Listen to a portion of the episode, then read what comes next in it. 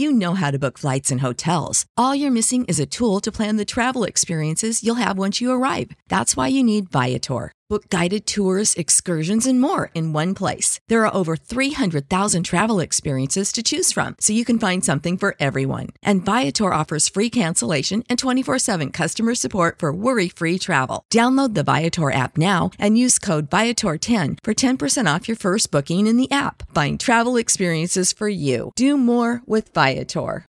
Without the ones like you, who work tirelessly to keep things running, everything would suddenly stop. Hospitals, factories, schools, and power plants, they all depend on you. No matter the weather, emergency, or time of day, you're the ones who get it done. At Grainger, we're here for you with professional-grade industrial supplies.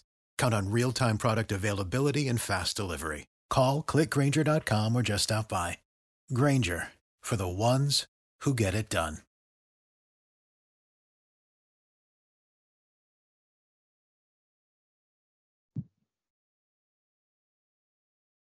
Good evening, good afternoon, good morning, whenever you may be listening, and we do hope you're listening. This is Home is Where Hallmark Is with Liz Ficklesley and Amber Teasley.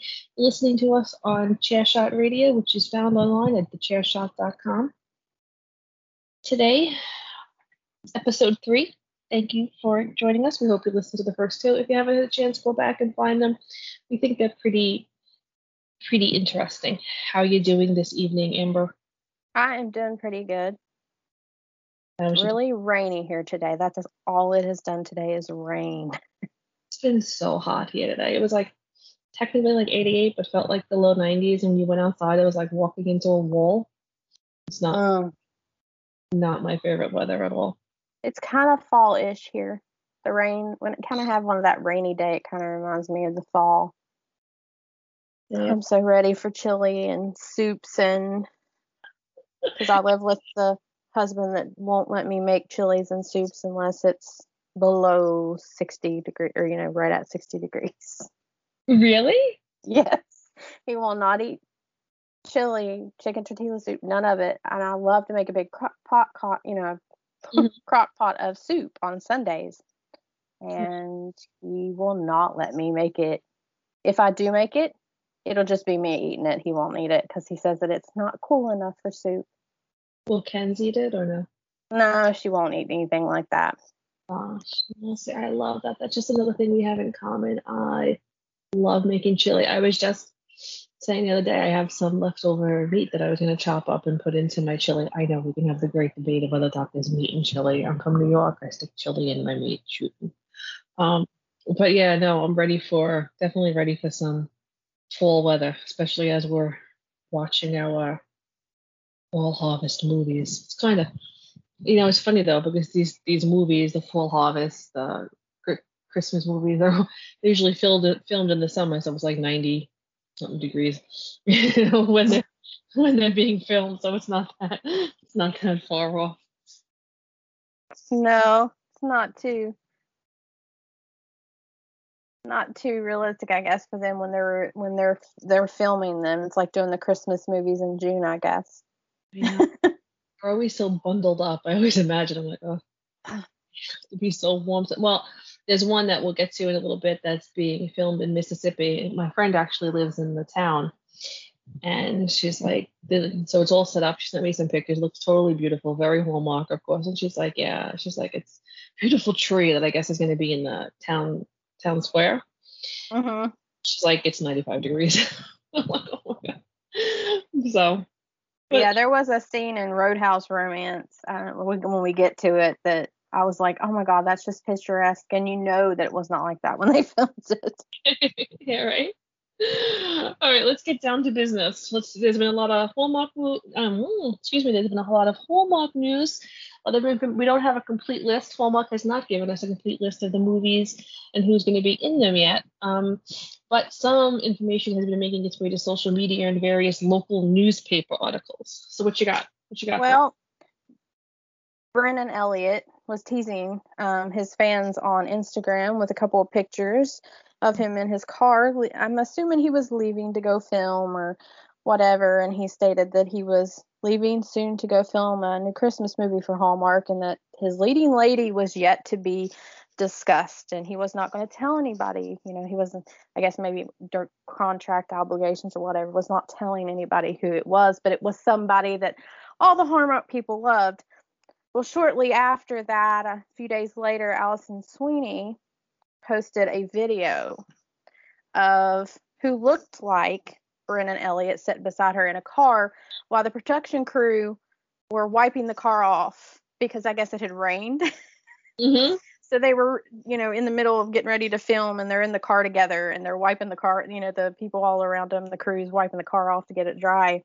And you get a slight glimpse of him in the passenger seat beside her. So, it was Alison Sweeney who was in the movie together with him. It's called Open by Christmas. I couldn't really find a whole lot about the description or anything, but I know that Alison is very known for her baked series on Hallmark. Mm-hmm. Then you've got Brennan Elliott, who is in the Crossword Mysteries. And then my favorite set of Hallmark movies was called All of My Heart. It was a whole series with Lacey Chabert. Yeah. And so, yes, he was in with her, also with the Crossword Mysteries as well. She's in those with him as well. She's the star. So I'm interested to see this movie. Mystery still going on? I haven't really watched them. There is actually, I think, a new one coming up, or one that just recently came out for 2021 in the for the Crossword Mysteries.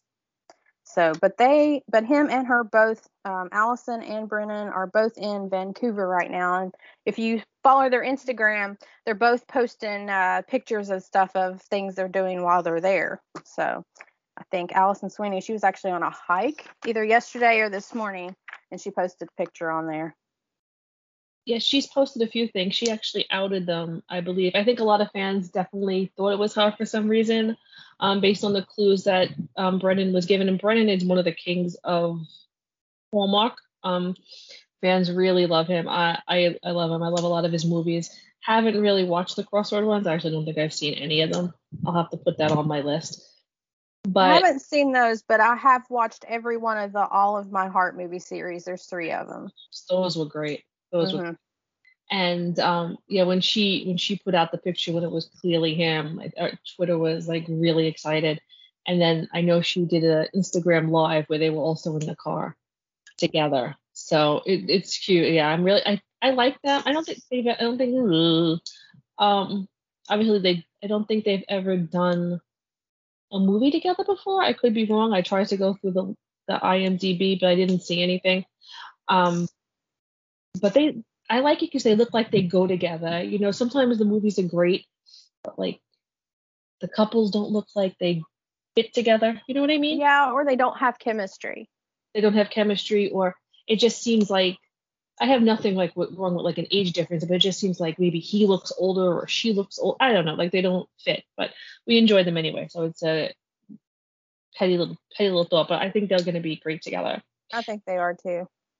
Then we move on to Wes Brown, another fan favorite. My social media informant who keeps me abreast of a lot of things and sends me a lot of articles.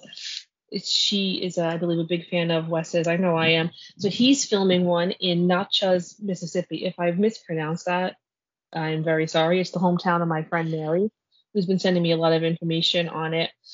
And that is called The Secret of Christmas. That began filming. They had a casting call for like the end of August into September. And that is with Erin Cahill. Are you familiar with her? No, I'm not. I don't think I am familiar with her, but I do know him because he's in Christmas at Graceland. I mean, he's been in several other ones, but that one by far is probably my favorite because, you know, my love of Graceland. I think we both have the love of Graceland. We should do this podcast. I should have to stop saying So he's with Erin Cahill, Brittany Ishibashi, Ali Liebert, and Percy Daggs III, who was in Christmas in Louisiana, and Cahill was in Hometown Christmas, which filmed in Lafayette and Youngsville. He's been in A National Christmas Carol, Check Into Christmas, Wedding at Graceland, Christmas at Graceland, Christmas Cookies, so many. Yeah, he definitely has been in a lot. He really has. This is another one that doesn't really have any plot information out there. Well, I mean, we know the basic plot, but no, we don't know what's the catalyst of everything, you know, going on. But definitely one I'm looking forward to.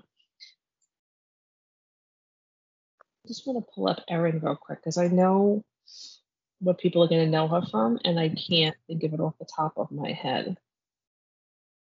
What's horrible is that when I saw Erin, I immediately thought of Erin Krakow, which is, of course, the wrong Erin.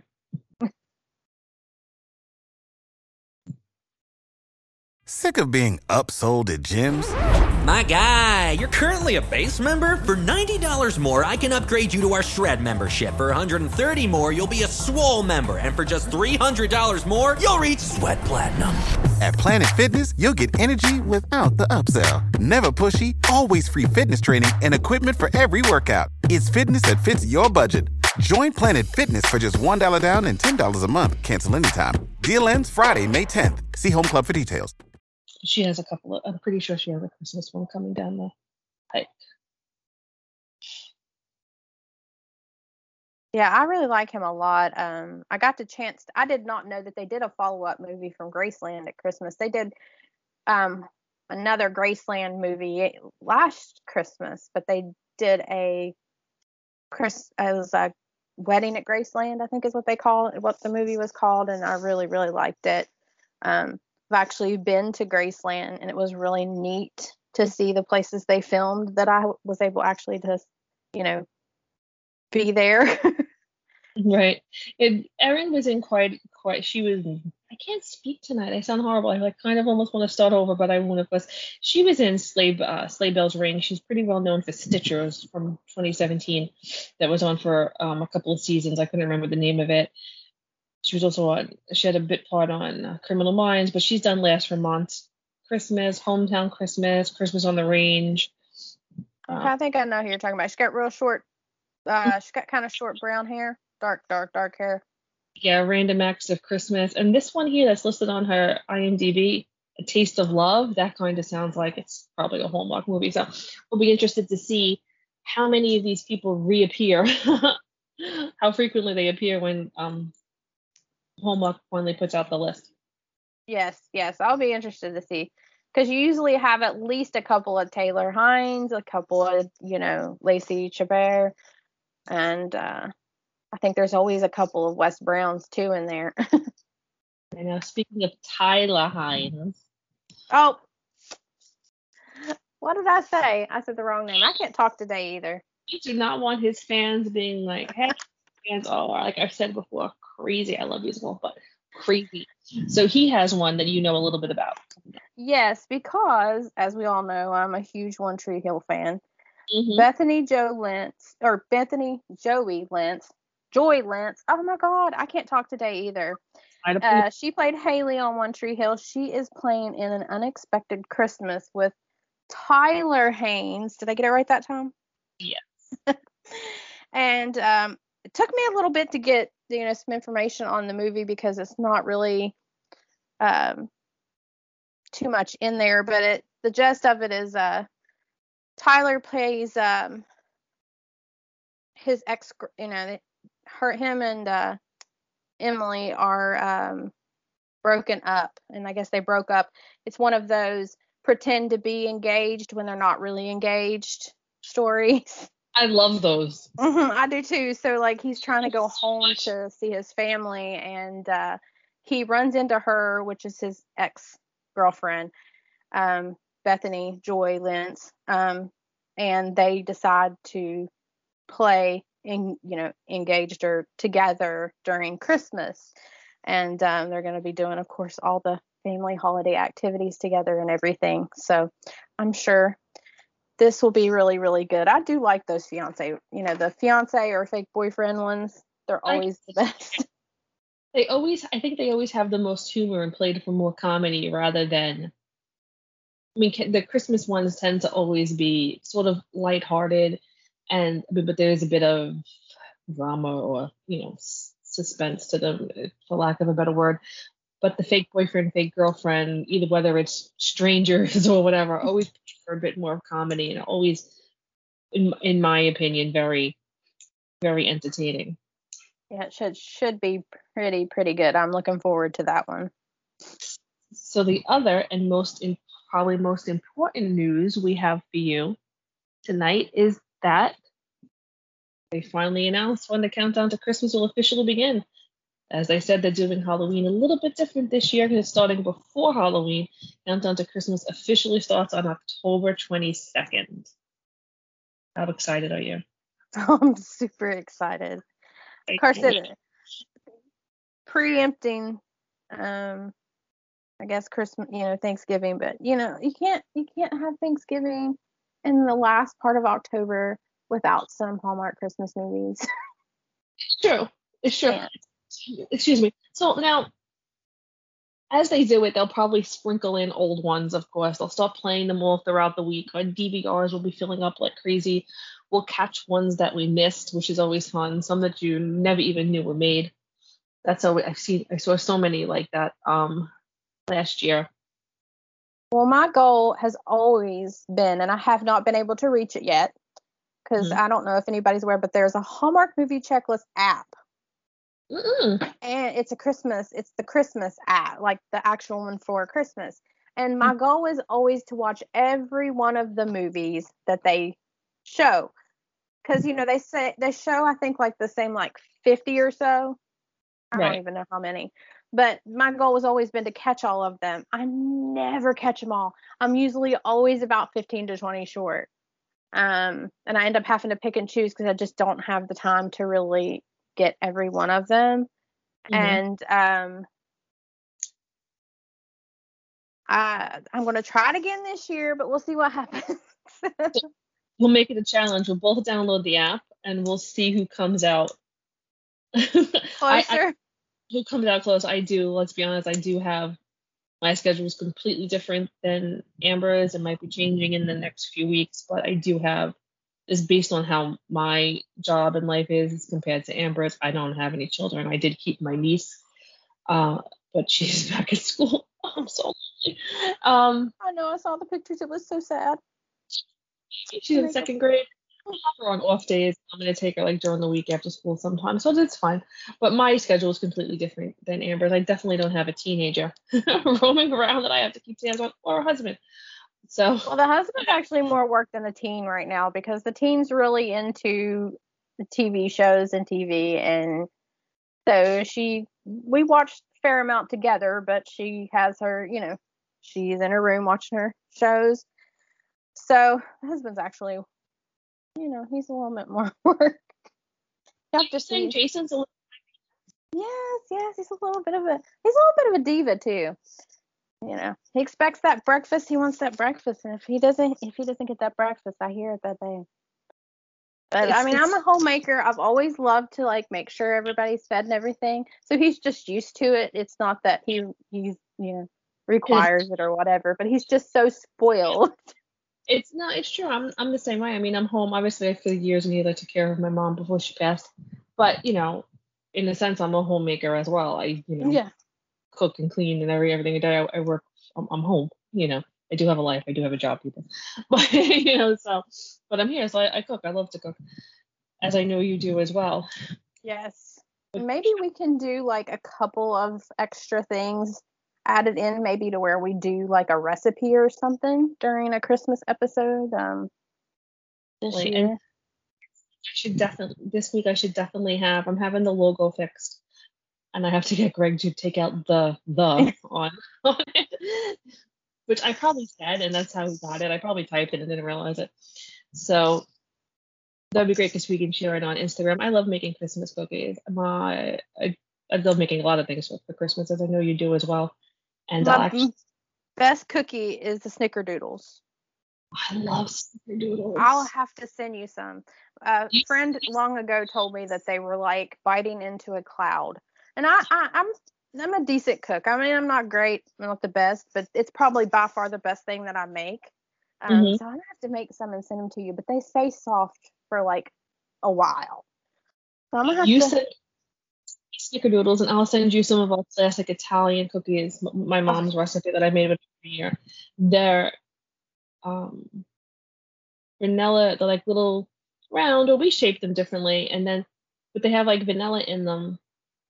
But then the icing, it's a sugar icing. It's a powdered sugar icing, whatever you want to call that. Gosh, but we flavor it with, some of it's flavored with orange flavoring, some of it's flavored with anisette, and we also do vanilla and almond.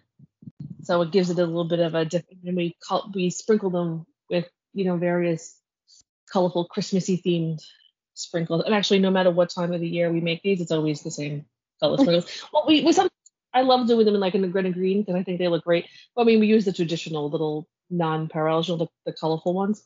Yeah. So you send me photos, I'll send you those, and we'll put them up on the Instagram. And yes. We'll make people. We'll make various people taste test them. Yeah. I love very much so. That'll be fun, and we're also going to be doing the bingo. Yes, I'm really looking forward to the bingo, and maybe when you get the Instagram up, we can get some people to join us in the bingo and have everybody pick a different movie and tell us how many, which I'm sure we're gonna get bingo really quickly. So maybe, yeah, that will be lots of fun.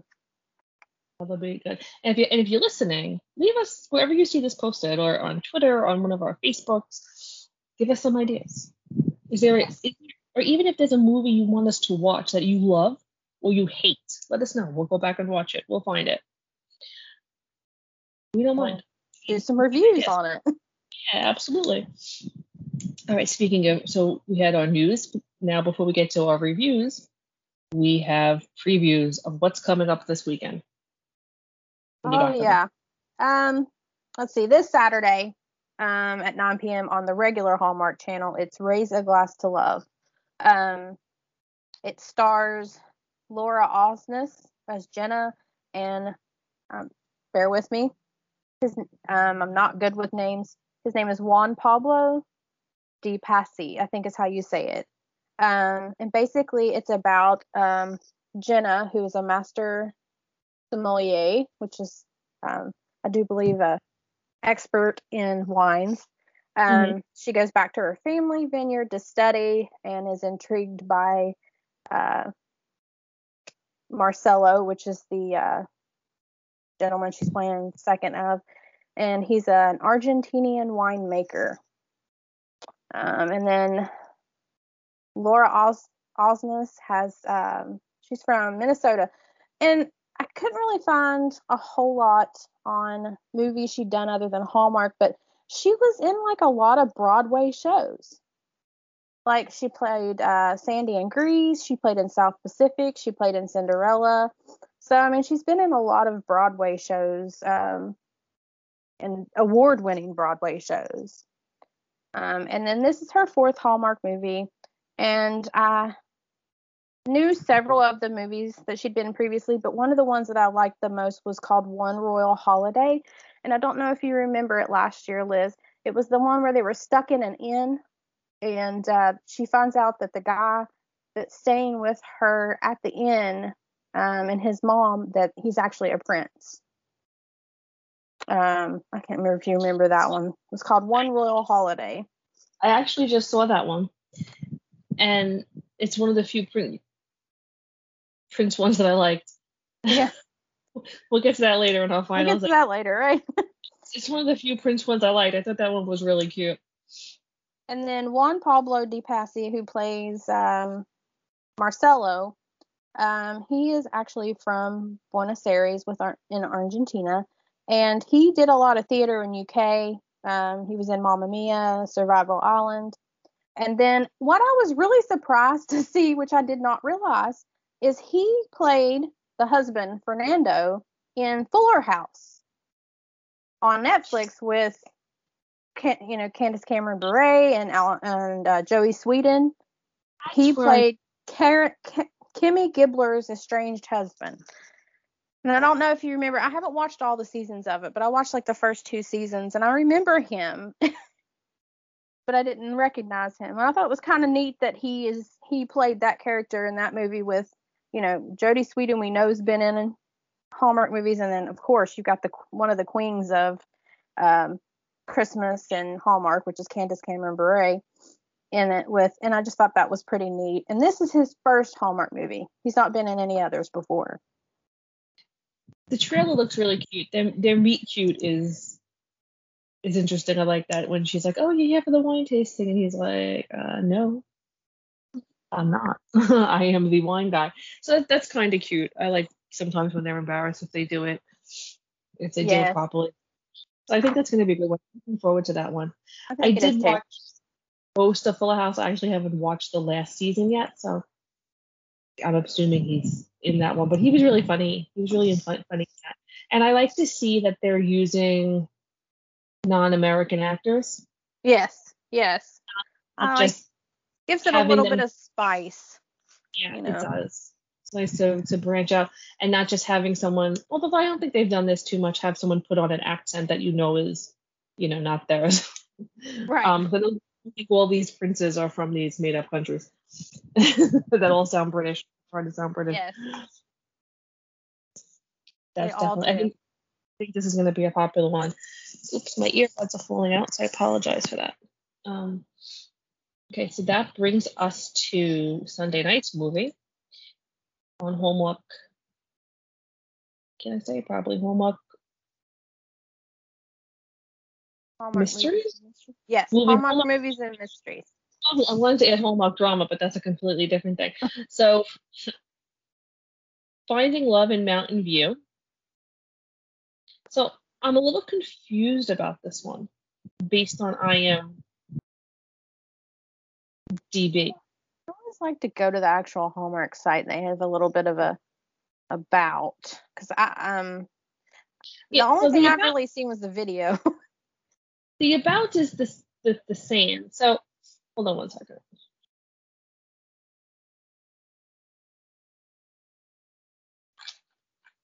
My computer just likes to blink around, and now I'm on the wrong.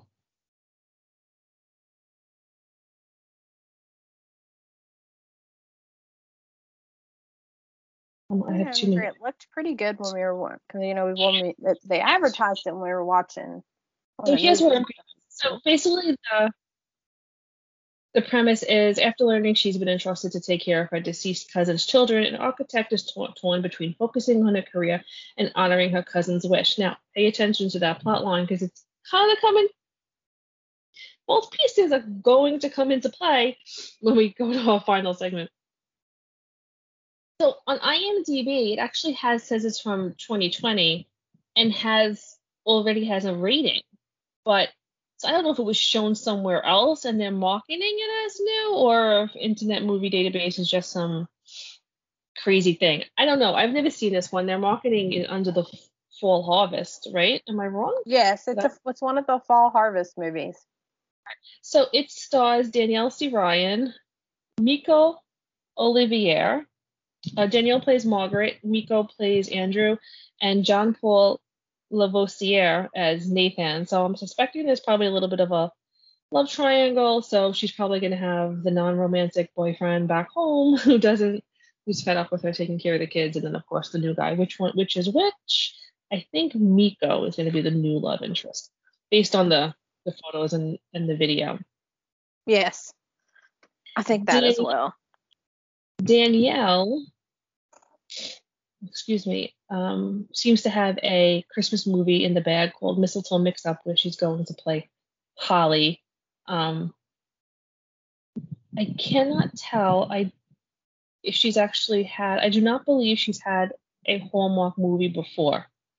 There is a movie called Love Finds You in Charm, but I'm not sure if that's a Hallmark one. If it was, let me know. So I'm interested in seeing her. She's very beautiful. Miko Olivier. He played one of the Menendez brothers in Blood Brothers. He was on Glee, where he was a warbler, and he was also on Castle. I didn't watch. I was also in a TV series called 5 Points, which I'm not familiar with at all.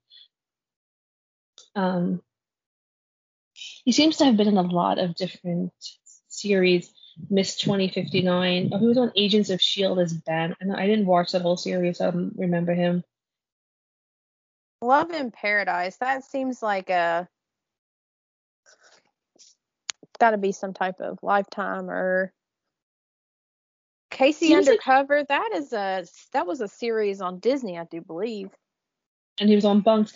It seems like on Castle he played Pie, and he was in quite a few episodes. So Castle fans might remember him. It's another show that I didn't watch, even though many of my friends loved it. And then there's John Paul Lavoisier, probably saying his name wrong. He was in One Life to Live as Rex Belsa. That's the one. All My Children. He only had a little part. He has a movie coming out. Nothing. It's a short called Donut Time. I shouldn't say nothing. The man's probably working. He's another one that I don't see anything that relates to Hallmark. So this might just be a whole new cast of Hallmark, which will be interesting. This is nothing that really screams like, oh, hey, we've done all these movies. So that's kind of nice. I am confused. The picture of like the poster on IMDb doesn't look like the same one that Hallmark has. Right. Slightly different. So it's a little confusing, but we'll figure it out when we discuss it on the next podcast. But I'm interested in seeing it anyway. I mean, it's a topic they've done before. They recently had the one with Lacey where she inherited, for lack of a better term, her sister's children. So it's a recurring theme. Sweet Carolina. That was a good one. I watched that recently, and I loved it. Made me cry. The good ones always make you cry, though. Yeah, the first time I watched it, I couldn't get into it. It was in the middle of, working on grief. I couldn't get into it. I hated the father. I think I said this in the first episode when we chatted. The father got on my nerves. I couldn't get into it. The second time I watched it, I really enjoyed it. It was very well done. It was a beautiful movie. Yes. So that's what we have on tap this weekend. We'll be discussing them in an upcoming episode next week. Might be tweaking.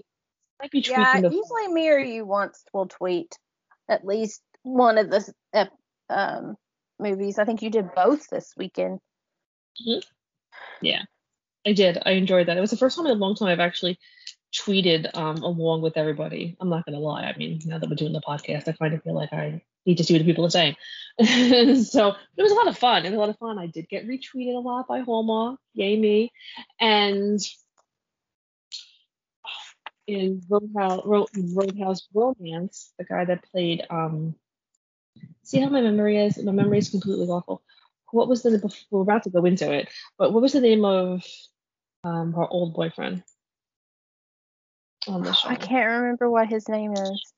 He's played by Adil Zayadi, and he was, I liked his character. He's in so many. If you see him, you're like, oh my gosh, I know him. He's been in so many Hallmark movies as a secondary or background player. And I actually tweeted like he's paid his dues. It's time to give him his own movie, and he liked it. So that made my day because I'm a pathetic fan girl. Me too. I was excited because I got retweeted a couple of times myself. Isn't it so much fun, especially then when Hallmark retweets you or comments at you? Like other people. You've got other fans and stuff. I even gained a few followers on Twitter, which I was really excited about. Which I've never been much of a social media person, and I'm starting to learn things. So it's really fun when you start getting stuff. All right, what'd you think of Roadhouse Romance? Tell me about it. I really liked it. It wasn't the normal. I mean, it kind of had a little bit of the trope, you would say, of the guy who comes in from the city and breaks down, but I really did like it. I like the fact that she was, ex-military, and it had a real country music tie, and I really, really liked it. I felt like it was slightly different. To me, Lauren Elena, she has, by no means is she even remotely, but I feel like she has one of the most realistic figures of all of the women. I mean, I felt like I'm a larger woman, but I felt like she was very realistic looking. She's absolutely gorgeous. I kind of told my husband, I said, you know, she's kind of built like a, you know, like, you know, she's nicely built. I just kind of felt like she was different. You know, she just looked different and in a way that I felt like I could relate to her better than most of them. Yeah. If I may jump in, she's completely beautiful. Lauren is completely beautiful. I thought the same thing when I watched it all three times that I've watched it since it aired. She had, I don't want to say she's full of figured because that implies that she's overweight or fat, and she's not. I'm overweight. I'm fat. Right. Well, I don't agree with that, but yeah, that's what you're saying. Thanks, Amber. I guess. No, it's true. I am. I've lost a ton of weight. I have to get back into my. I have been back into my workouts. But I used to be fatter. I'm not gonna lie. I mean, everybody knows me. You know, knows this. There's pictures out there where I am 100 pounds plus more than I am now. I mean, and I'm still a big girl, so that's how big I was. But so it was so lovely to see. And I'm gonna say average size. You know, listen, most of the women that are on these shows are like a size 2, a size 4. She's like, what, maybe an 8, 10? Yes. I would say. My size is a hell of a lot bigger than that, but it was so nice. I mean, she's a country girl, right? Mm-hmm. She's in, so. Not that military girls are not stick thin either, but, you know, she's a country girl. She had the country girl look, and that's not a bad thing. That's a great thing. She was, you know, curvy, and I love that her character was sassy and didn't take any like shit, but she wasn't condescending. You know what I mean? Like a lot of times the women are these big, and she's in the military, you know, she was a lieutenant. She's a doctor of physical therapy, you know, she was.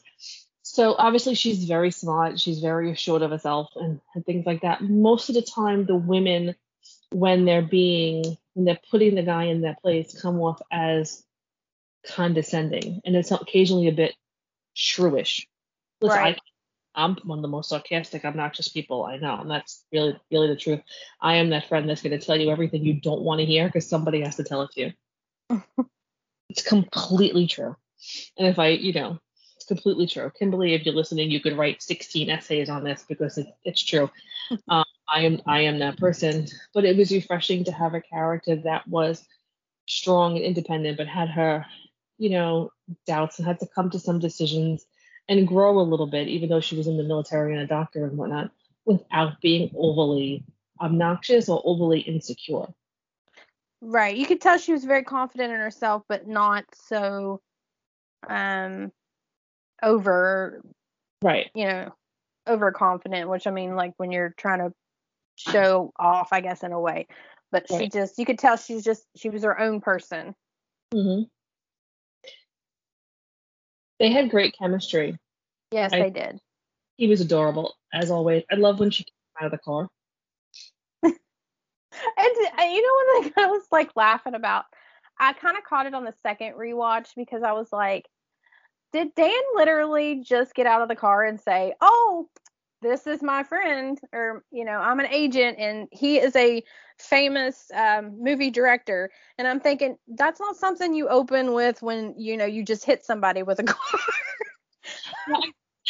I thought that too. And I was thinking, like, did they have him say that? Cause he's like in this little small town. He thinks they'll be like awestruck and be like, oh, you know, no worries. Or was he saying it to be like, oh, you know, don't worry, we can afford to pay for anything. I think it could go either way, but I did think it was funny as well. But now that you brought up Dan, do you or do you not want a Dan and Willa engagement movie? I love them. Like, yes. They need a sequel of their very own. For, you know, I just feel like they were just awesome. And when he puts those shoes on and he says he's going to go hiking. Right? And he's looking at Lucas looked at him like, you have to be kidding me. I thought he was adorable. I love that he kept going back. I loved when he was like, well, I could to be business partners. They need to have it. I mean, they already wrote the movie. They become business partners in the bakery. You know, they go back and forth. Of course, we're going to have some grand misunderstanding. Then Lauren and Tyler can be like the secondary characters, you know? And it could even be that you know, they're planning the other couple, the first couple's wedding, and then they get engaged. They already wrote the movie, and Twitter was going crazy because they wanted Michael Teagan and Sarah Edmondson, who were great as Dan and Willa, and they totally, I love, because too, they're older. Yes. You know, not like they're ready for the rocket ship, but they're older. So I enjoy the movies that also have like the more middle-aged or a little bit further, but not that, I think they must have been supposed to be like, why? In their 50s, if she's in her whatever, you know, whatever. That has to be like a 25, 30-year age difference, you know, or something. I don't know.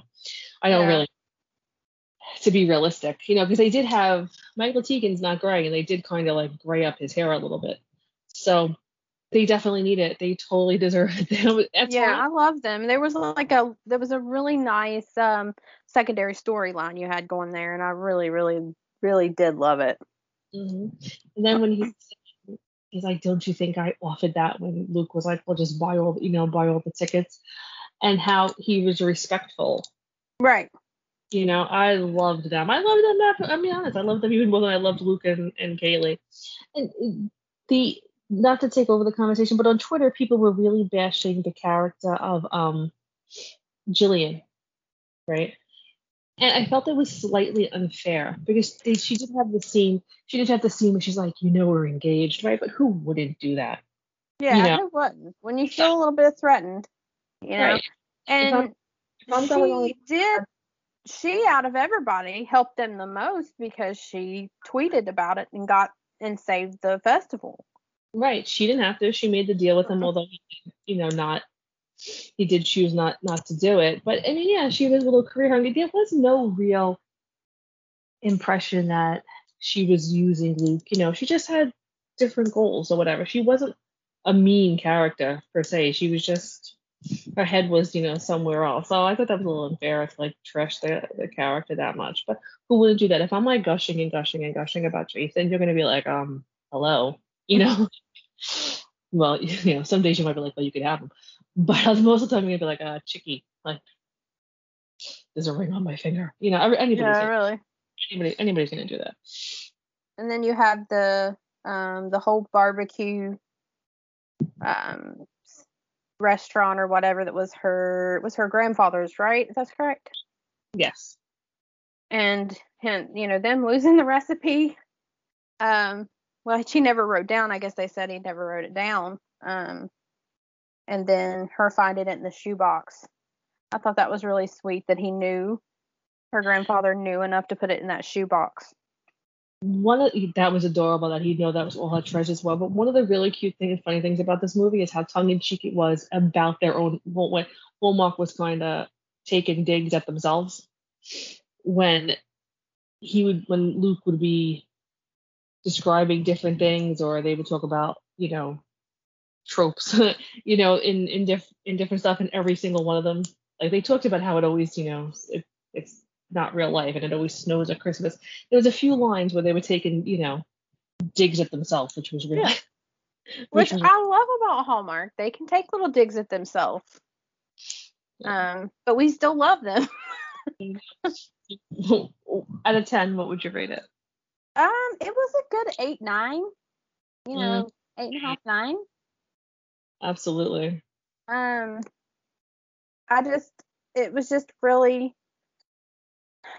really enjoyed it. There was a lot of things about it that I liked.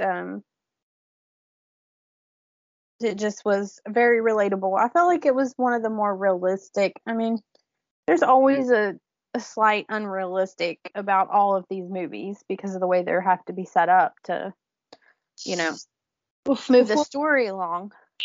Before we move on, correct me if you feel that I'm wrong. There was no great misunderstanding. She always knew where she stood. Yeah, I mean, she knew. Right, yeah, she never expected him. They never expected them, they're famous, they can help us. They never expected that. They never asked it. She actually said to him, oh, you saved us because you triggered this memory of me finding the box. There was no great misunderstanding where, like, she expected him to break up with Jillian and stay with her. So no, that alone, I loved this movie. It just kind of, like, they just kind of went together. Mm-hmm. It just kind of happened. It didn't, like, you know. Right. It's very organic, I guess you could say. Yeah, you knew he was happy and whatever, but he never led her on or anything like that. So that was really refreshing. I'm with you. I'm gonna give it a solid 9. And then just one thing that I just wanted to point out, because of course, you know, being from a more southern area, we're probably one of the most northern southern states, I guess you would say. The list of the 10 songs that she gave him as must-hear country songs. Mm-hmm. And being, you know, from the South and everything, I actually wrote them down because I wanted to see how much I actually, you know, agreed.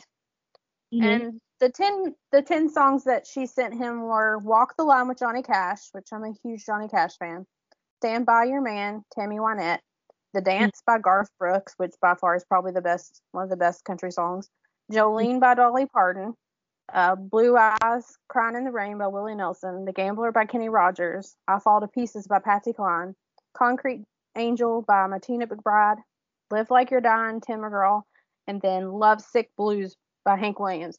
I don't think you could have got a better list. That does sound like a good list.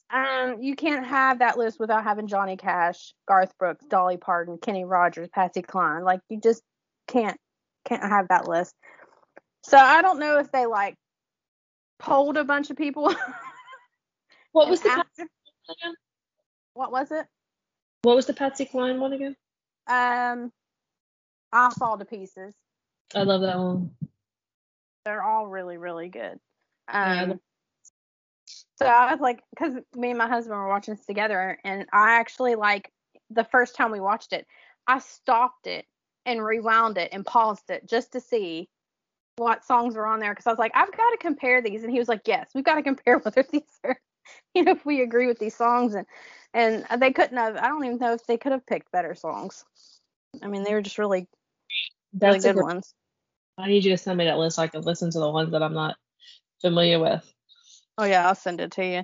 And then the song she sang, I think it was about midway, it was called "Run." Mm-hmm. And out of all of them, I probably like that one the best. I wasn't familiar. They're all her songs, by the way, except for, of course, the last one that she sang that was a very popular song. But all the songs she sang were hers. Okay. They're actually on her upcoming album, I do believe. I will definitely have to check that out. So that brings us to Sunday, which gave us Redemption in Cherry Springs on the mystery one, Hallmark Movies and Mysteries. I keep wanting to add different words into the titles, which was with Rochelle Ayes. I cannot say it. I don't know what horrible hostess is. We know Keith D as Melanie, Keith D. Robinson as Jake, Hannah Lee as Rachel, Rajiv as Tony, Frankie Fizan as Uncle Joe. Listen, before we get any further, I'm not going to run through the whole cast, because the whole cast was really good. Uncle Joe needs his own series. Yes. He is everything. He can cook. He can sing. He can find dead bodies that nobody else can find. Yeah. And he's very helpful. Yet everybody else, Uncle Joe, Frankie Faison, needs his own series. He needs his own mystery series. He needs a group of buddies, young and old, where they stumble upon crimes and they solve them while doing good deeds, and it'll be a hit.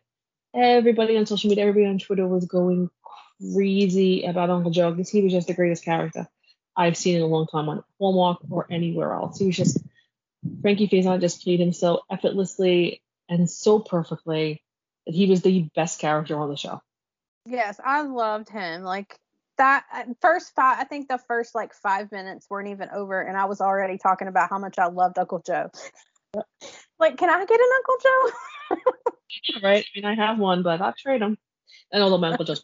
So Melanie and Joe follow a path of twists and turns till they uncover the shocking truth of Melanie's missing childhood friend Tony in her small town of Cherry Springs. So Melanie is an investigative journalist who is in her hometown, presumably just to sell her mom, who passed away, home Uncle Joe is trying to get her to hang around. But there is someone, there's some spooky things going on with her. There is a van following her. There's hints that people are after her. And it kind of gets twisted up in as it goes along for the movie.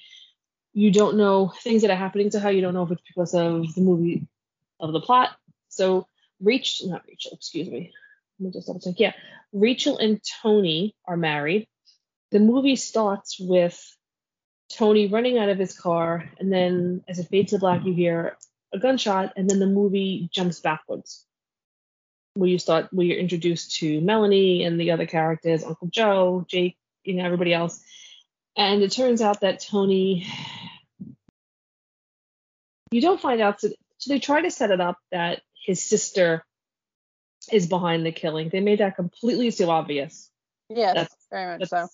And because she wasn't giving the mother medication and she wanted the house to sell it.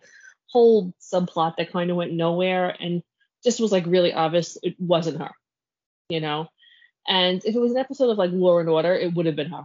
But it was pretty obvious that it wasn't her. And I'm not knocking the movie for that. But there was a whole cast of characters, a few of her friends, lifelong friends. So Tony disappears. Excuse me, Uncle Joe finds the body. He worked in a car shop. There's a whole bunch of characters. 4 characters in on Chesapeake Shores. There's a lot of characters thrown at you really quickly. And it's a little tricky to keep track of who's who and whatever. But there was one scene after Tony dies where she's sitting on the couch with Melanie's sitting on the couch with the guy who owns the car shop, Dan. And I said, oh. Not Dan. Sorry. Which one was it? It was... Sorry. I'm looking at the thing. Dan is the other guy who's killed early on, but he's in on it too. She's sitting with Andy. And I'm like, yes, oh, Andy. I don't know what it was. I'm like, but that's who killed him. And I was right. Well, those Hardy Boy and Nancy Drew mysteries have paid off. Not that I always figure it out.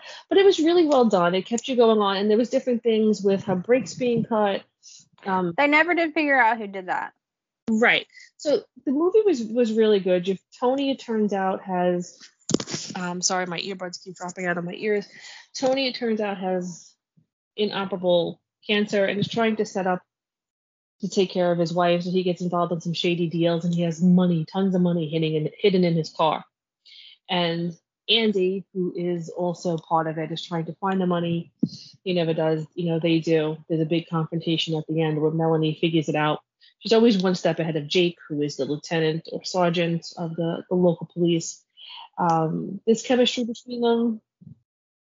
There is some chemistry, but they, either they did kind of play on it a little bit, but they didn't. It wasn't hit you over the head. It was more about the mystery. Right. But it's, they're the two leads. There's going to be something. I hope it's very much set up that this is going to be a series because we don't know. There's things revealed at the end when they arrest Andy that happened that he wasn't involved in. The van that's always following her cut brakes, the person who came to her door. So they set it up to be a series, which would be great. Yeah, and I think it was actually Dan who killed Tony. Or was the drug dealers. Andy didn't actually kill anybody, I don't think. Right, but he put it all in play. Yeah. Because he was the one that came up with the, I'm assuming it was to stick the drugs in the car and then send the car off. And then the car came back with money in it. So what it was is that, and I've seen this done in Blue Bloods, Criminal Minds, and other shows, is that they make false compartments or like false like mufflers and or different things, compartments in it, and they stash the drugs and the money in there. Then when the car comes in, they take that piece off and replace it with a regular one. Oh, okay. And so that's how they would transport it because nobody's gonna think there's a secret compartment in it. There was actually a really great Blue Bloods episode that revolved around shops that did that. All in all, it was a pretty well-paced 2 hours. There was a lot of information thrown at you, a lot of background on her. She was a book deal.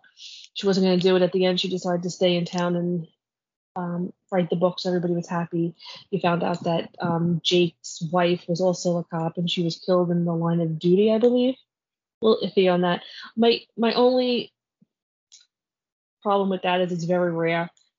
It was implied that he worked in the NYPD. I could be wrong.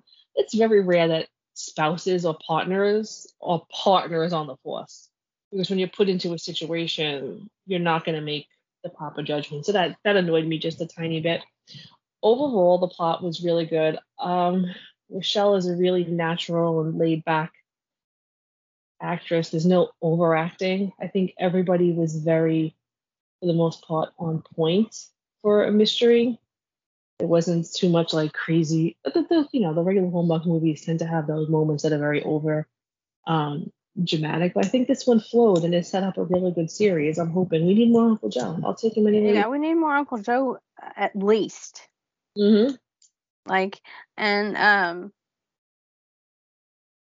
There's a couple of things that I did they ever find out who was in the van, the white van that was like following her around? No, that's what I'm saying, is that they set up for it to be a series. That's part of whatever was going on with the investigation that she didn't want to talk about. That's right. To do with that. And then you had what I thought was, kind of poking fun at itself like Hallmark does, the smoothie criminal. That was so funny. Oh, what was the one with the dog? The barking lot or something? I can't remember what the name of. That was the coolest daycare. Yeah. Their names that they gave the little shops were really tongue-in-cheek and really cute. I'm pretty sure it was the barking lot. So cute. But the smoothie criminal, that one, Twitter lit up about that one. That one cracked me up. And then I think you said, in the very beginning of the movie, it was very film noir. Yes. It had a really different feel than a lot of them. A lot of the mysteries, even Murder, She Baked, the crossword ones, things like that, they're very good. Or I've never really watched anything I've heard. They're very good. But they still tend to be very Hallmarky. They have bright, light scenery. Not this doesn't have to look out. This was shot in a beautiful place, but this one was a much more classic mystery crime series, like that you would see on a major, but that you would see on primetime TV. Yeah, it was. I really liked the plot. Mm-hmm. I really liked it.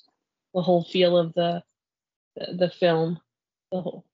So I'm gonna ask you what you asked me. Mm-hmm. What do you rate it? An 8, because it was very good. It did set us up for a series, which many people were hoping that we get. But there were so many people that a lot of her friends that were just unnecessary to the plot line. Obviously they needed friends to support or whatever. But right. I mean, obviously I'm no expert, but I just think they put out so many people so fast, and that the build up to what was going on, I think, and the whole took a little bit in the whole red herring of, oh, it's the sister, or oh, it's this one, or that they had. And the whole red herring of him having cancer and the woman being in the car with him was right. A total, you thought that he was having an affair, and it didn't really have anything to do with that at all. Obviously, that is semi-realistic. You're going to find clues and whatnot that lead you absolutely nowhere, Right. But I think between the sister, the woman in the car, and then they were still believing that the boy was involved in it somehow, they could have did without one of them. Poor kid. They really, drug him through the ringer, and he's trying to do better. I know. What about you? What do you give it? I would say a 7, but I'm going to give it an 8 just because of Uncle Joe. Yeah. It was a little slow-paced in some areas. But overall, very refreshing. I love that it was you had African-American leads, which we do not get a lot on Hallmark, and quality acting by everybody, and a pretty diverse cast, which a lot of other mystery ones do not have. So, all in all, 2 really great movies to kick off Fall Halls. Yes. Now we're going to skip on into our last segments, which we're not going to ask. It's our very first top 10. Very, very first top 10. Very first top 10. Top 10 tropes. You all know that Hallmark especially the Christmas movies, but all Hallmark movies have recurring themes. Some of them we love, some of them we hate, some of them we wish would go away forever. But so I looked online, I did some Googling, I kind of pulled together a list. Amber and I talked about it. So number 10, we mentioned this earlier. I told her to pay attention. The male lead turns out to be a prince. This is very popular, I think. I think there's some non-Christmas ones, but it tends to be very popular during Christmas because what a present. Your man turns out to be a prince. Okay. That Royal Holiday one that the girl is in. That was a good one. That was a prince one. Mm-hmm. Bonus points if the prince, and I'm doing the air quotes, turns out to be Santa's son. Same difference. And then a lot of times when you have a prince or a Santa, his parents are always played by like the 80s or 90s TV stars. You're like, oh my God, I used to watch them all the time. But I think it's, for me, I said it earlier, it's one that they can let go. I think they've done it to death. I don't think they can really come up with any more ways. For once, we're going to differ on this one. I'm sorry, still to this day, and maybe it's my Harlequin Presents books that I read constantly, but I love it when they're a prince, because it's so fairy tale-esque. Oh, yeah, they are. It's very fairy tale-ish, but come on, it's been done to death. Me or has Danica been in quite a few of those? Her, and then Lacey Chabert has been in a couple. I'm probably saying her name wrong. I say all their name wrongs. I'm horrible at names. I didn't, everybody's names. Right. So, but yeah, I mean, I still fall for they still seem to be able to bring a tear out of me, at least one. But like I said, I still get my Harlequin Presents in the mail every month. I watch them, but sometimes they're usually the ones that I watch like later on. I have to be in the mood to watch those. So, all right, we'll disagree on that one. Okay, it's number 9. It snows on Christmas. On Christmas. It's been a while since we've had a white Christmas here in New York. Maybe we've had a sprinkling. But most of these shows are, even though they're filmed in Vancouver, which theoretically there could be snow on the ground probably at Christmas. They're shot in the summer, so obviously snow is all fake.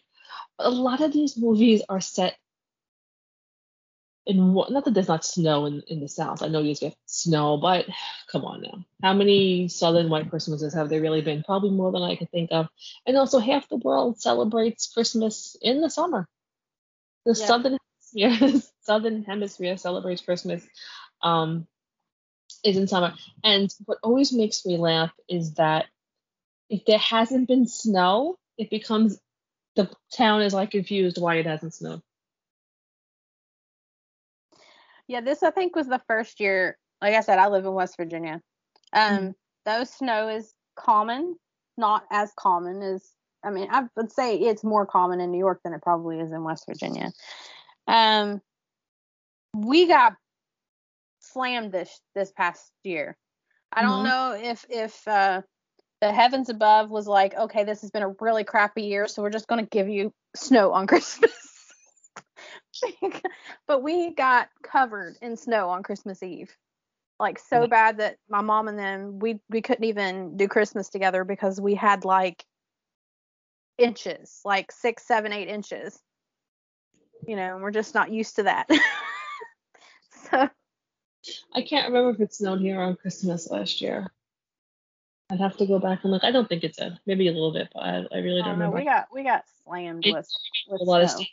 A lot of states got slammed, but this, it's just funny that it always becomes like this major plot point. Like people are concerned it hasn't snowed, like it's ruining everything because it hasn't snowed, and they all have on their red or green coats.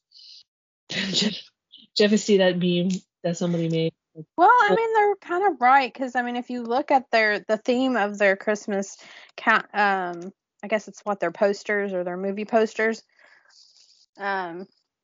They all are the same kind of colors. And... yeah, it's all like the same color. It's all red and green, red and green. Mm-hmm.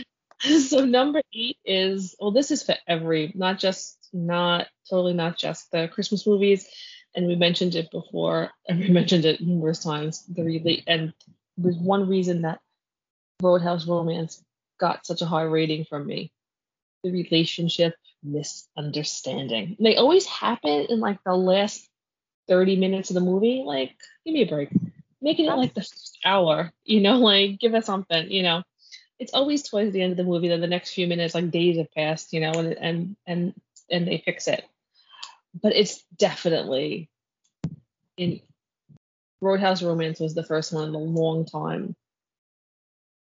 On, obviously the other Hallmark channels don't really have them, but on Hallmark proper, it's their big thing. There's always a relationship misunderstanding.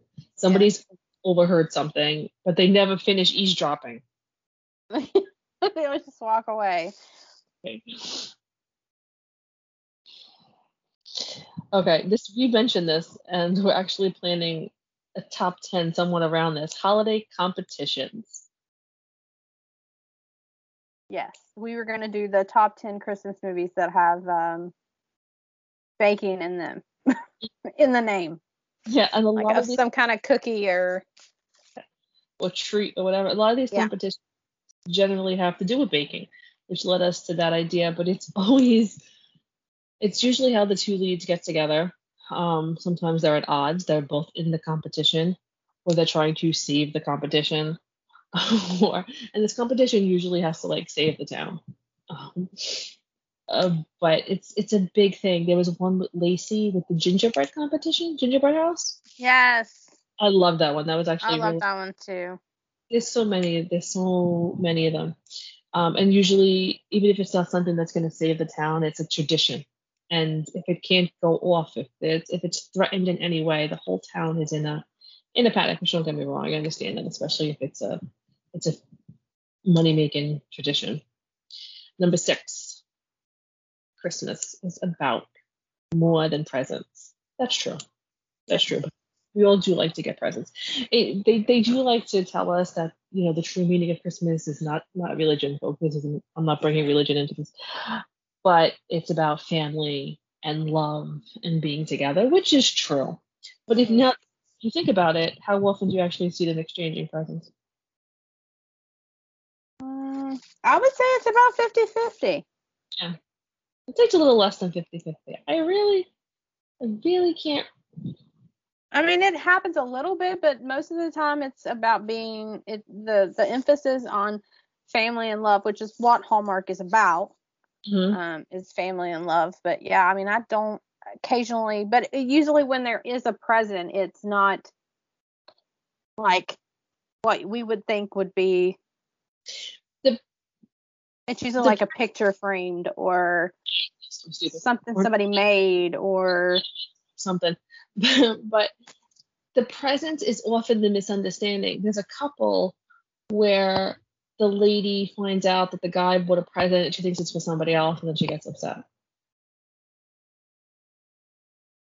Yeah, a couple of times.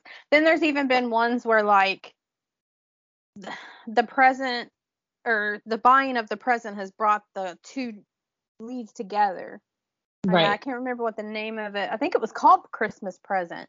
It was about a woman who was a shopper. That was her job, and her whole advertising and everything was finding the perfect gift for your loved ones, and it brought the two main characters together. So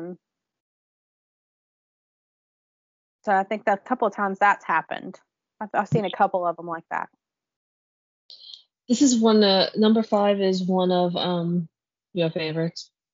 It's kind of a two-parter. There's always a story where the woman is either passing through the town or has to go back to her. Well, she's passing through a town and fate intervenes and the car breaks down. There's a storm. A flight's canceled. She got on the wrong flight. Whatever. But she's forced to stay around, and not just for like a day or two, but like a week or more. Everything shut down. Not even due to COVID, just everything shut down. I really wish they would have done a COVID one. I would have friggin' loved to see one. Yeah, that would have been like, but yeah. We've been so knocked over the head with the COVID because of the TV shows having to wear their masks and You know, your more realistic TV shows have to actually put it in there. Right. I don't know if I want that in my Hallmark movies. I understand. But, you know, she inevitably falls in love with the town and the local heartthrob, who's probably some type of carpenter or works with his hands, you know. But, you know, so the second part of it is that because of this, the message is made that small towns are better than big cities. Whatever. I don't necessarily agree with that. Big cities and small towns, wherever you are, wherever you prefer, that's up to you. But if you have never seen New York City, and by New York City, I mean Manhattan, done up for Christmas, that's something spectacular in itself. If you ever can look at pictures, or if you're lucky enough to experience that, the store windows, and obviously it's New York City, Manhattan is different now than pre-COVID, but it's spectacular. There's nothing. I mean, I haven't experienced a small town Christmas, I can't say that, but it's amazing. It's amazing. It's on all the trees and the little parks and the stores. It's stunning. We have the a lot of churches and different places that, you know, they decorate the trees. Although so much stuff is decorated, everything is lit up. It's really beautiful and heartwarming, very much in its own way. And people travel here, flock to us to see it. So yeah. I have a bit of an issue with that one. That. It's always, the big city is horrible, you know, and whatnot. That's kind of a two-parter, and I'm not insulting small towns, but the next one, number 4, kind of goes back to some other points you made, but the Christmas ceremony, not the competition, but the Christmas ceremony will save the town. It's going to reunite their Christmas spirit, and everybody's going to come together. Yeah. As I remember, I can't remember what it's called, but it might be, there's one where he's getting ready to sell their manor, and they decide to do the winter festival there. And I think it was something like Mr. Darcy... or I can't remember what it was. It was a play on the whole Pride and Prejudice. Mm-hmm. And yeah. I didn't like those. To save the town, like, you know, was to save the town. I can't remember it. I think Lacey. There was a couple that she was in, and then there was a couple of other ones that were in. A common theme in a lot of it. There's one that was really good. We're horrible hostesses. I said that before. I can't remember the name. Where they're not. They have to fix up the place to have it, you know. And they're not sure if they can. There are some that it's really heartwarming when everybody, and especially like when it involves the kids and their singing and the tree lighting, you know. But whatever it is, it's gonna save the small town that is financially ruined. You know, yeah. for whatever reason, it's just, or the town can be a business, like, yeah. Roadhouse Romance had a little bit of that in it. It did. Because there was the harvest festival was supposed to save the family business. Right. So number 3, someone is in love with their best friend. Now, we have seen it where, correct me if I'm wrong, a lot of times it's the lady goes back and meets with her ex-boyfriend and whatever. You know, it's always, one of them is always in a relationship that is obviously wrong for them. Another, you know, trope. Uh-huh. And everybody can see how perfect they are for each other, except for them. It takes a long time for the person to break up with the other person, who's probably Mr. No Romance workaholic, which is another trope, to be with the person that they truly desire, until it's time for either the Christmas competition or the Christmas ceremony. See, we're playing bingo without playing bingo. We are. And the big tree lighting, yeah, you got that wrote on there. That's one of the big things. Although whoever designs these trees, oh my goodness, they're always gorgeous. My mom was always good at making a Christmas tree. She could decorate anything. Or she's just good at decorating, period. My mom was too, to a degree. Her trees were always beautiful. I love Christmas trees. We have a Christmas tree that's kind of like disco lights. It's really cool. I love it. So yeah, so that one kind of puts in quite a few tropes together. So number two, you mentioned this one earlier on Twitter. Some big shot wants to take over the town, the manor, the lodge, the business, and some of the townsfolk for it because it's going to bring in tourists, it's going to bring in money, whatever. But then the rest of the town is against it, and then everybody realizes how much it's going to affect the town, so they're now against it. But of course, what happens, Amber? They fall in love, and then they find a way to save it. Exactly. They've missed the big shot, realizes I have enough money, and I can do this elsewhere. So I'm not going to do this here. I'm going to do what the town wants, all in the name of love. The number one is probably my love and hate. I love it, but I hate it. Yep. But it makes a good movie. It falls into a lot of the other ones. It falls into 10 to 2 quite a bit. Go ahead. Number one is woman has to choose between career or her love life and or her family or all of the above. Hence often take place in a world. It does seem like you're not allowed to have both, but I feel like Chesapeake Shores, if you've listened to any of our podcasts from last time, they do good with making her, she does both. Yep. She just drops the amount of work, I guess, is what it is. Right. It's a big one. It's one that's in almost everything, right? We mentioned it in almost every other number that we were talking about. You know, she comes back, or she needs to, she has one thing that, the one part of it that I truly hate is that they play it off like she is given an ultimatum at work, and she has one bad day at work, so she questions her whole life. And that bothers me, Sure, sometimes you have this amazing career, and you find out that everything is changing, and you do question it, but it doesn't automatically mean you've run away, which is kind of the impression. And then, of course, they always have the Mr. No Romantic workaholic boyfriend that they semi-cheat on. But I'm with you. This one I love and I hate it. Sometimes I think it really works. Sometimes I think that for the first hour of the movie, it really makes the people almost unlikable sometimes.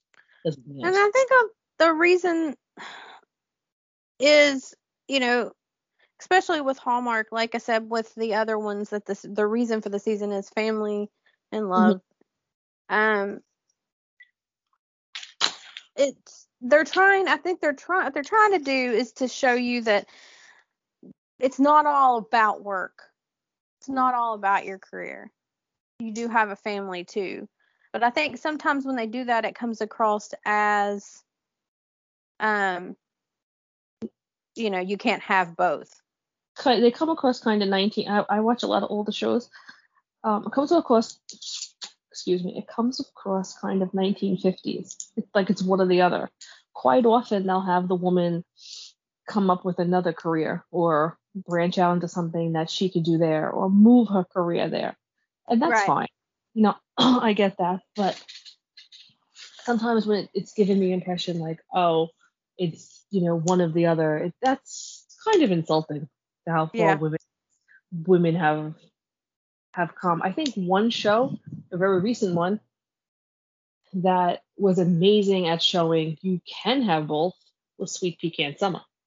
Yes, because she did change her, she did quit and create her own, but she didn't really drop what she was doing. It was still the same thing she was doing before, but she just created her own company because she wasn't happy with, the fact that company she was working for wouldn't branch out. Mm-hmm. And No, yeah, and I love that. I love that that was so different. But I'm sure people change their careers all the time. But it's just the way that sometimes it's presented. But it's never really presented that way for the guy. The guy's like, well, I'm not leaving town, so you decide what you want to do. I could be wrong. And I kind of dominated going over these. So I apologize. I think we did pretty good. We'll have to decide on what our next top 10 is going to be. You can pick. All... I threw this one at you. So if anybody has one, or it's Amber's turn to pick. Well, I'm not then you all, if anyone is listening to this, tweet me at Amber Teasley 1 and tell me what you would like the next top 10 to be. Because I did kind of throw this one at her, because originally it was going to be top 10 actors and actresses, but I've been getting a lot of feedback on that, and I still have to kind of compile it and go through it, because there's a lot of names out there. You almost need your own section of regular Hallmark movies or Christmas Hallmark movies.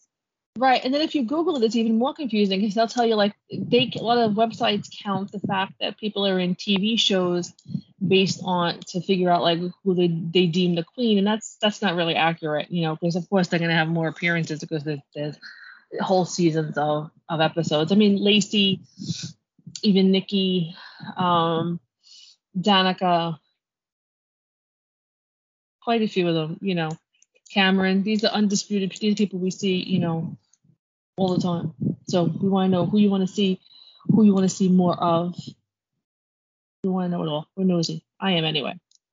But anything you want to add? Any trope that I missed that you really love or hate? I think you caught just about all of them. I can't remember. I tweeted you 3, and I can't remember.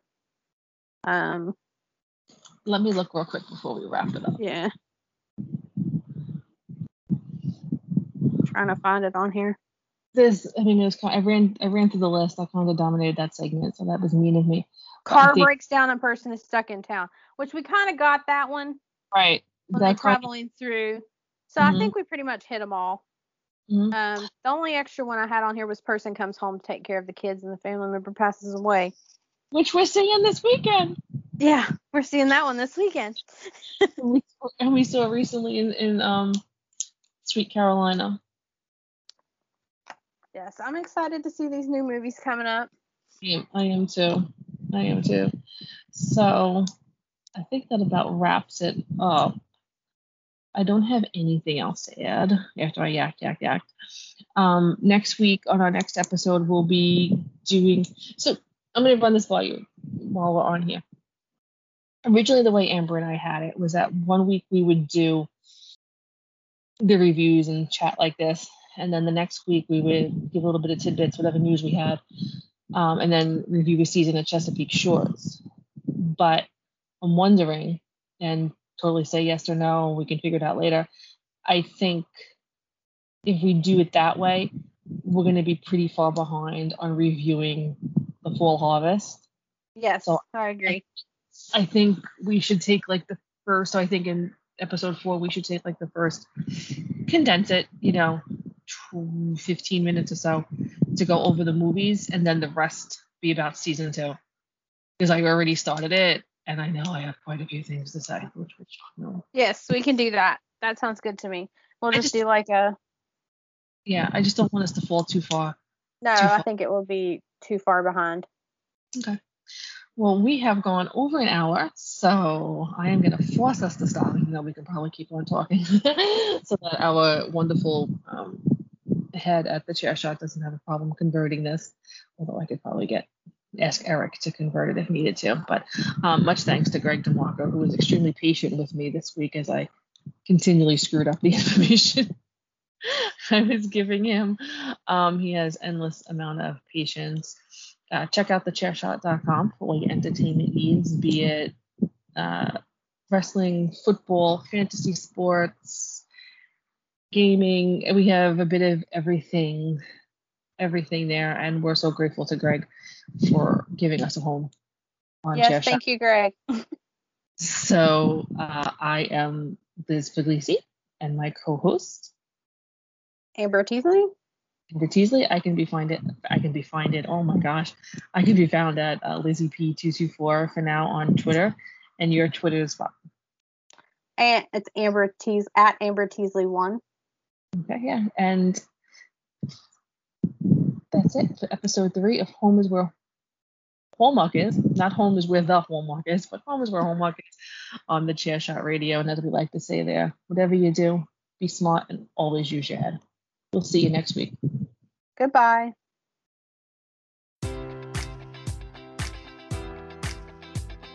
Enjoy all your favorite sports like never before at BetMGM. Sign up using code Buckeye and receive up to $1,500 back in bonus bets if you don't win your first bet. When you register with BetMGM, you'll get instant access to a variety of parlay selection features, live betting options, and the best daily promotions in the business. And with BetMGM at your fingertips, every play and every game matters more than ever. Place your money line, prop, or parlay bets with the king of sportsbooks today. Sign up using code Buckeye and receive up to $1,500 back in bonus bets if you don't win your first bet. BetMGM and GameSense remind you to play responsibly, 21 plus and present in Ohio, subject to eligibility requirements. Rewards are non-withdrawable bonus bets that expire in 7 days. Gambling problem? Call 1-800-GAMBLER in partnership with MGM Northfield Park.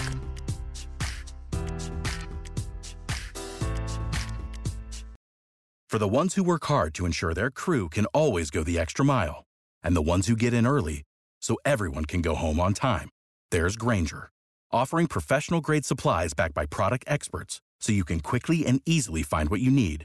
Plus, you can count on access to a committed team ready to go the extra mile for you. Call, click Grainger.com, or just stop by. Grainger, for the ones who get it done.